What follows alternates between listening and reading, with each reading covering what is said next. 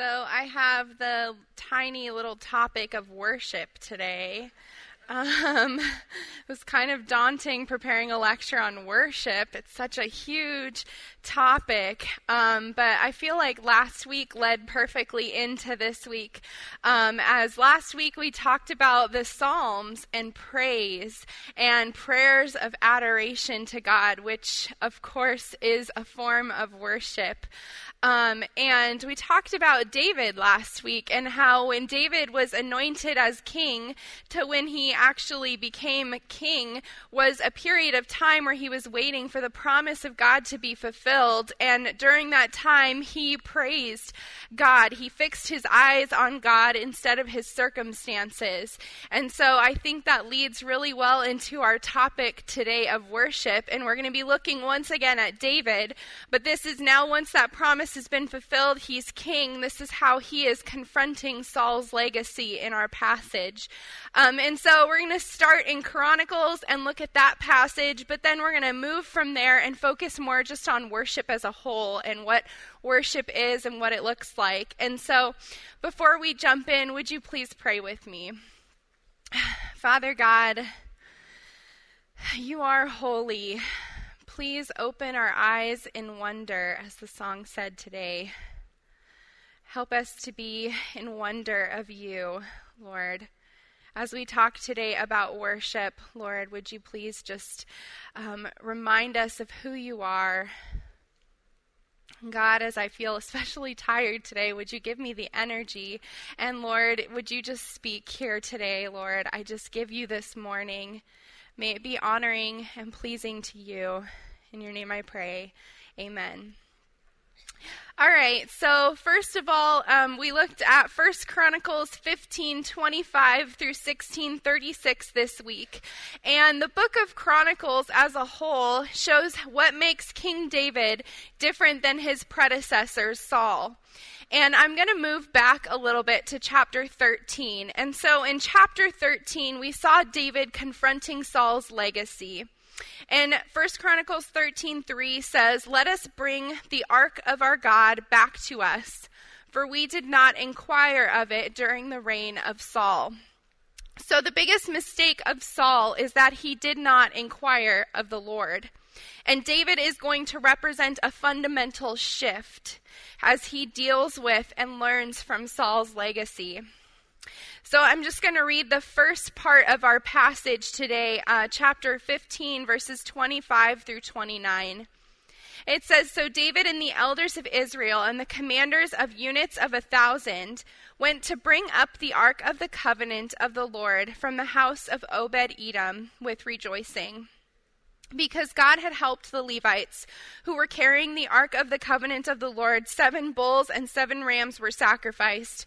Now David was clothed in a robe of fine linen, as were all the Levites who were carrying the ark, and as were the musicians. And Kenaniah, who was in charge of the singing of the choirs. David also wore a linen ephod. So all Israel brought up the ark of the covenant of the Lord with shouts, and with the sounding of rams' horns and trumpets, and of cymbals, and the playing of lyres and harps. This is quite the party, isn't it? Um, so the ark in these verses, you might have noticed, was repeatedly called the Ark of the Covenant or the Ark of the Covenant of the Lord because the Ark of God means the covenant of God. And so when we talk about the covenant, that brings us back to Mount Sinai. So the Israelites were in slavery in Egypt and God brought them out, and then they came to Mount Sinai where Moses ascended the mountain and received the word and law of God. This is where he received the Ten Commandments. And those stone tablets, along with other sacred objects, were placed inside this ark, this beautifully decorated gold box, which was a reminder of who they are and of what really matters. It was a reminder of where they came from and how. The ark then is a reminder to the Israelites that they owe their very existence to God. He is Yahweh, the one who came to rescue his people from slavery in Egypt and made them his own through this great encounter on Mount Sinai. This is where he decreed that he would be their God and they would be his people. That was his covenant. The covenant of God also means the grace of God. This is the symbol of God's changeless grace in the midst of their ever changing circumstances. And when they wandered in the wilderness, the tent in which the ark was housed was to lie at the center of the people, symbolizing that God is their center. The ark was their portable Sinai, reminding them of what God did for them wherever they went. But now we come to David's time, and the focus has been shifted. The ark has not been at the center. It has not even been inquired of during Saul's reign. And this is what David aims to fix in the chapters we come to today. So, back in Samuel and Kings, the ark was taken into battle as a talisman and was captured by the Philistines. And as one commentator put it, it passed from one Philistine city to another like a hot potato, leaving burnt fingers wherever it went.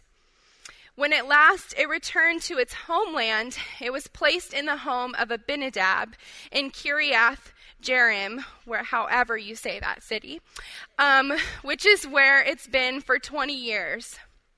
And so that's where it is in chapter 13. And in the passage preceding ours, however, we see that the ark is, um, they're moving it in this procession, and it's like a carnival. It's this huge party. And um, the event is not just important, it is also exciting. However, we also see the power of the holiness of God in the passage preceding ours.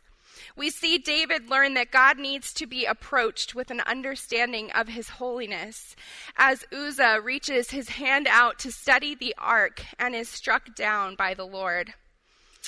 This event is, if you've heard this story, probably a little bit uncomfortable. It's a little bit confusing, and it was for David as well. David was angry by this. He was confused by this. What a way to stop a carnival than to strike him down immediately. What an effective way to quench the joy of this occasion. However important and exciting the ark is, it, there's also something perilous about it. but as David thinks about this as he ponders this, and it stays for three months in the house of Obed Edom, where it is in our passage. As he thinks about this, he realizes that he made the one mistake that he was aiming not to make. He did not inquire of the Lord about how to bring the ark. He missed the fact that the Lord had already given them a prescribed way to bring the ark, a prescribed way to approach him. God had provided a way to protect his people from himself. So in the Old Testament, God provided poles for them to carry the ark so that he could be in the presence of his people.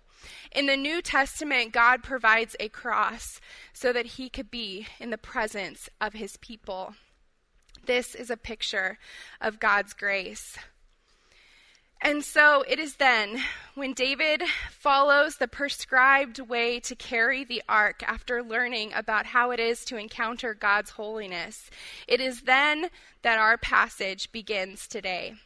So there has been quite build up to this moment when they're finally bringing the ark. And so, this is again, the people are filled with excitement and joy as they once again aim to put God at their center. But we have this little verse right after here in First Chronicles where it says, And the Ark of the Covenant, as the Ark of the Covenant of the Lord was entering the city of David, Michal, daughter of Saul, watched from a window, and when she saw King David dancing and celebrating, she despised him in her heart. Did anybody relate with Michal this week? When you see someone worshiping a little different than you do, um, being a little bit confused by that, maybe a little bit judgmental. Um, and this is where we read of Michal's scorn at David's actions, but I think it's interesting that she's not called Michal, David's wife. She's called Michal, the daughter of Saul. I think that this is showing, the author is doing this intentionally to show that she is like a representative of the house of Saul who is still not quite in tune with the mind of God. where David, in contrast, is giving the ark the attention that it deserves. So here we have Israel's heart restored, and what does that look like? It looks first and foremost like dependence on God as they inquire of Him. It looks like obedience to God as they obey and follow the ways that God had provided for them to approach Him, the instructions He gave to protect the people from Himself. And finally, it looks like exuberance for God. David bursts into this beautiful song of praise. Ready to look a fool, he praises God with all his might. And that is our focus today worship. David worships because he is so exuberant and excited to bring God back to their center. David worships because he is thankful that the God of the covenant is faithful, gracious, and he's good. Deuteronomy 7 7 through 8 says, The Lord did not set his affection on you and choose you because you were numerous, more numerous than other peoples, for you were the fewest of all people, but it was because the Lord loved you and kept the oath he swore to your ancestors, that he brought you out with a mighty hand and redeemed you from the land of slavery, from the power of Pharaoh, king of Egypt. So David worships God because God chose them simply because he loves them. And that is the truth that the ark enshrines. And so we're going to continue to look at worship. And like I said, for the remainder of this lecture, I'm not going to focus on just this passage anymore. Um, you can discuss it more in your groups, but instead, I'm just going to focus on worship as a whole, asking three questions What is worship? Why do we worship? And finally, how do we worship? So, the first question is what is worship? And as you can imagine, when I looked up a definition of worship, I got a lot of different definitions. And so, I'm just going to highlight a few that I particularly liked, and then we're going to look a little closer at each of them. So, the first one is that worship is the act of ascribing ultimate value to something in a way that engages your whole being. Secondly, worship is worthship, acknowledging the worth and worthiness of the one who is worshiped. Worship touches the very center of human beings. Human beings on their knees in worship are at their most noblest and most human. Worship is, as David said, Oh, magnify the Lord with me, and let us exalt his name together. And finally, worship is surrender. So, first of all, worship is ascribing ultimate value. Worship engages your mind, your will, and your emotions. But if you go through a ritual without ever experiencing in your inner being a ravishing sense of beauty and joy, then it is not worship. If it doesn't truly change your life patterns and the way you live, it is not truly worship. So, worship is the act of assigning ultimate value. Take an inventory of the excellencies of God, reflecting upon them until there is an explosion in your life. That is worship. And worship might start simply in the mind as we rationally inventory who God is. But then it dawns upon you the value of who He is and the beauty of who He is.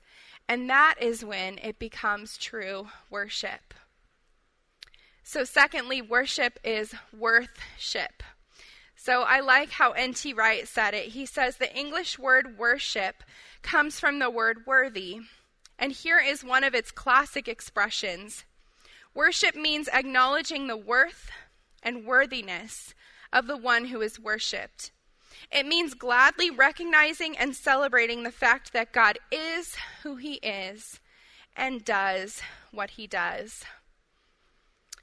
And worship also is daily worship. It's meant to be daily worship because it touches the very center of who we are as human beings. In Daniel chapter 8, when their daily worship is threatened and taken away, it is devastating and horrific to them. How can you live day by day without daily worship? They ask.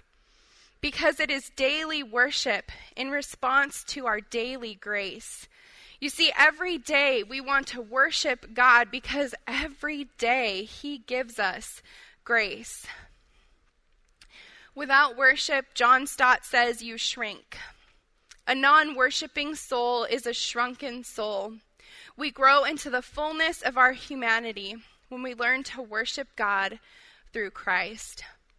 So that is why we have designed the study to be done over five days because we're hoping that each of us will be daily in worship. Because every day we receive grace. So every day we worship. And so, as the psalmist says, every day I will give thanks. Every day I will praise your name. And worship is also the act of magnifying God. So, worship says, I want to see more of you, Lord. And then it looks closer, like with a magnifying glass.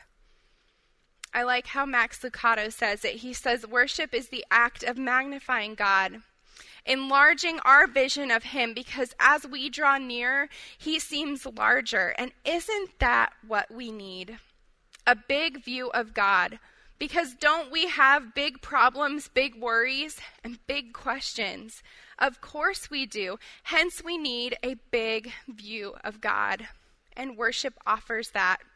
How can we sing holy, holy, holy and not have our vision expanded? So it's when we magnify God in worship that we can see our problems, our worries, our fears all come into perspective in light of our big, big God. So that is our definition of worship. That is what is worship. And now we move on to the second question why do we worship? Tim Keller says that we worship God because we are already worshiping something. You're already ascribing ultimate value to something. Your life is already controlled and oriented around whatever it is that you ascribe ultimate value to. So, if we're already worshiping something, shouldn't we worship the creator of the universe?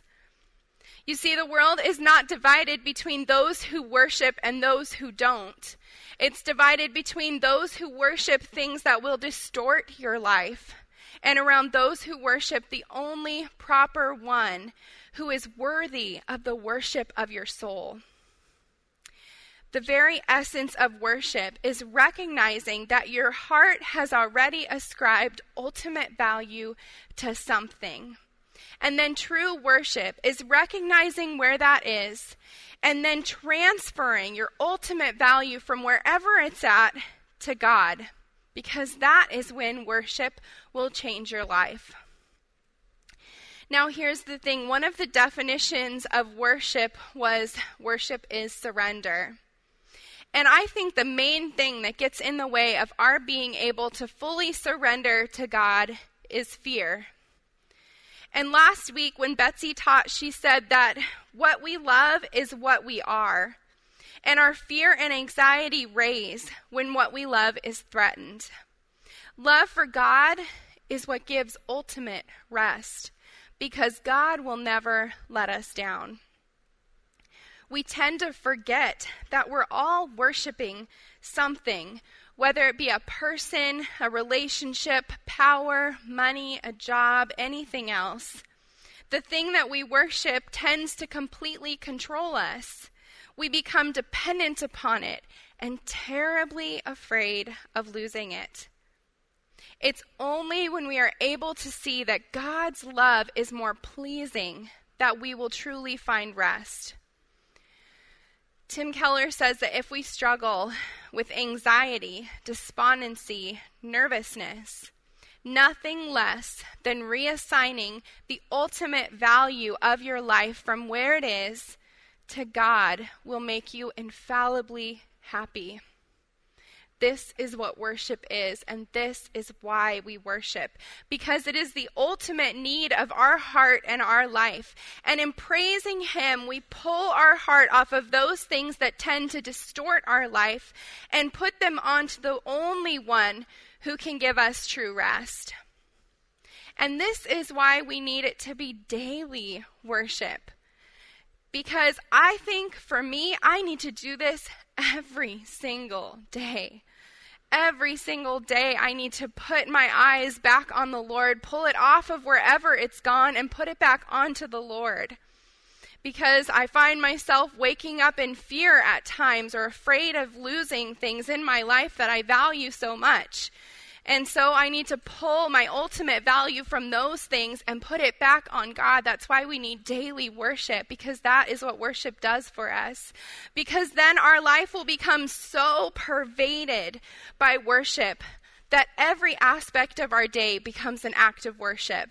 Our work becomes worship. Everything we do becomes an offering of praise to God. Max Lucado says, Worship adjusts us. It lowers the chin of the haughty and straightens the back of the burdened. It bows the knees, singing to Him our praise. It opens our hearts, offering to Him our uniqueness. Worship properly positions the worshiper. And oh, how we need it. We walk through this life so bent out of shape. So that is why we worship. And finally, I come to the last question how do we worship? In Tim Keller's sermon on worship, he says that we worship in, commu- in well, the way we worship well is in community, in truth, and in spirit. We worship in community because corporate worship is the real transforming experience. We need each other. Our individual worship prepares us for our corporate worship, which is the way that we learn who God truly is. And that is why I love what we do here on Wednesdays. I love when we sit around the table and we each share what we saw of God that week. Because as I get to hear what each person saw of God, I myself get a bigger picture of the God who I worship. And secondly, we worship in truth. So we worship while being submitted to Scripture as the self revelation of God. And that is why we need to be in our Bibles. That is why we need to read the Scripture because as we read, we get a better picture of the God we worship. We get the self revelation of who He is. And finally, we worship in the Spirit because it is the Holy Spirit who makes us aware of the presence of God. So, how do we worship? And especially, how do we worship God daily? Because it's so easy for this to grow stale. John Stott says that monotonous routine is a trial for the flesh. We're not invited, however, to go through a some set formula like a parrot, but instead our worship can be fresh every day because God's mercies are new to us every day. Fresh grace brings about fresh worship. And so each day, ask the Holy Spirit to help you grasp with fresh wonder the greatness and graciousness of our God. Rick Warren, in his book, The Purpose Driven Life, addresses worship as well. He notes that there are many forms of praise in the Bible, such as confessing, shouting, singing, standing in honor, kneeling, dancing, making a joyful noise, playing musical instruments, raising your hands, and more. And hopefully, you got to see those a little bit last week. But the best style of worship is the one that authentically represents your love for God based on the personality that God gave you. Because if God intentionally made us all different, why should everyone be expected to love God in the same way? And this is something that I have wrestled with personally many times as I want to fit everyone into the way that I experience God. And my husband and I experience God very differently. While he approaches God often more intellectually, I often approach God more emotionally. And I've learned to see that there are beauties in these differences. Neither way is better, they're both unique to who we are. And that's why I love that we're trying out all different ways of studying. I kind of like the study. I don't know if you can tell. I might be a little bit biased, but um, we're trying out all these different ways because some of them are going to stick with you, some of them are going to be more meaningful, and others may not be. Personally, I like to switch it up all the time because otherwise I would get kind of bored. But it's all about our searching for God, our worshiping God, our looking for God, our seeing who He is, our experiencing Him, whatever that looks like for you. According to Rick Warren, the most common mistake that Christians make in worship today is that they seek an experience rather than seeking God. They look for a feeling and if it happens, they conclude, well, I've worshiped. And this can be a real struggle when we go through those periods in our life where we feel distant from God. We've all gone through them. No matter what we do, we feel some sort of distance. And we think there's something wrong with us. Because no matter what we do, we're stuck in this dry spell, whatever it is. However, this is a normal part of the testing of our maturity and our friendship with God. It's part of the development of our faith. And if you're in one of those dry spells right now, I encourage you to just continue to press in, continue in worship. And if worship simply begins in your mind as you list out the truths you know about God, keep with it until those truths start to transform you and you start to see His beauty fresh again and feel His presence fresh again. I know I went through one of those dry spells a few years ago and I was kind of stuck in a rut with my Bible study. I felt like I had to do my devotions because I had to check that off of my list. And you can probably guess I'm a very checklist type of person. and so I was checking it off of my list, but I wasn't feeling like it was transforming me. I wasn't feeling God's presence like I sometimes do. I was feeling distant. I was struggling. And somebody I knew and trusted just encouraged me to completely switch up what I was doing. Let go of the checklist and just start listening to worship music. And then maybe start reading a psalm or something like that. And all of a sudden, it all became fresh to me again. And so, if you're stuck in one of those dry spells where you're feeling distant, maybe just switch up what you're doing because we just experience God in new and fresh ways because His mercies are new every day. But I will tell you now be encouraged because He promises to never leave us nor forsake us. You can trust that and continue in worship. So, concluding, um, this is a whole lot of stuff. So, how can I conclude all of this? But first of all, we saw David, who recognized that God had to be at the center of their lives because they owed their very existence to Him. And it was that act of bringing God back to the center that drew him into this exuberant worship. And what is worship? Worship is the process of recognizing who God is, drawing near to Him, shifting our ultimate value from the things of this life to Him, and then surrendering ourselves to Him, because it's then that we truly find rest. And why do we worship? We worship God because we all worship something. And He is the only one who will not let us down. And how do we worship?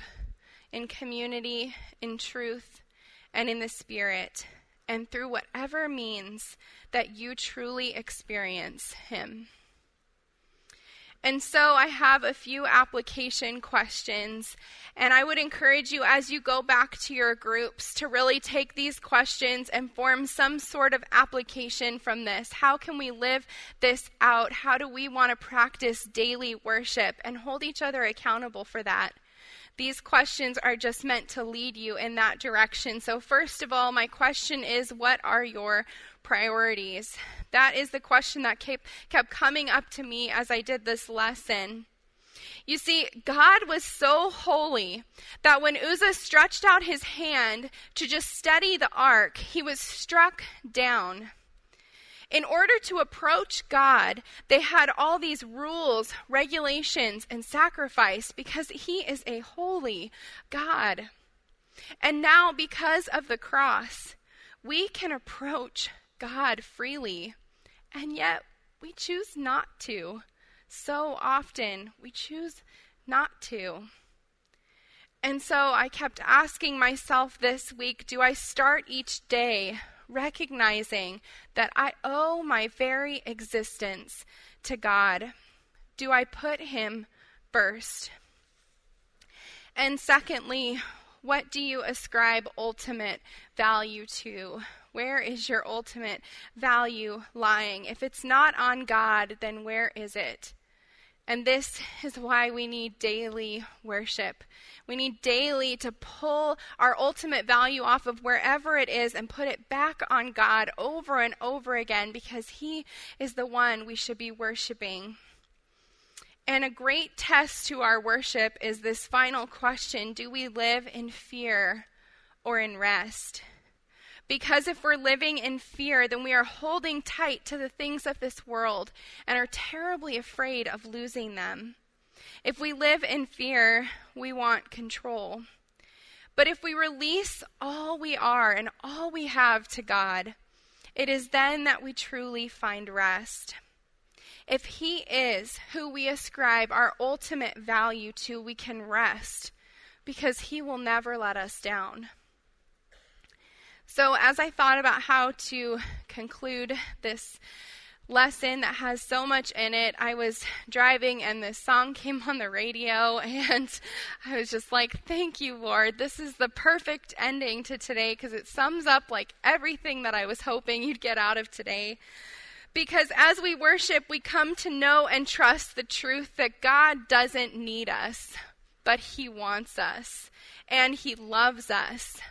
And that truth frees us to open our hands up and surrender and give Him control. And worship is this process of allowing the world to lose its grip on us. And so today we close with the song called Control by 10th Avenue North. Let's. Thank you. Yeah, that was real live footage of our pastor Tim. No, I'm just kidding. That's what I thought the whole time. All right. Let's um let's close in prayer. Father God, we worship you today, Lord, because you are the God who loves us. You don't need us, but you want us, Lord. Help us to leave here today in awe of that truth. I pray that you would go with us in our groups, Lord, as we corporately worship you and get pictures, a better picture of who you are and how big you are, so that all of the worries and fears of our life, Lord, would pale in comparison to the greatness of who you are. Lord, we love and praise you. In your name I pray, amen.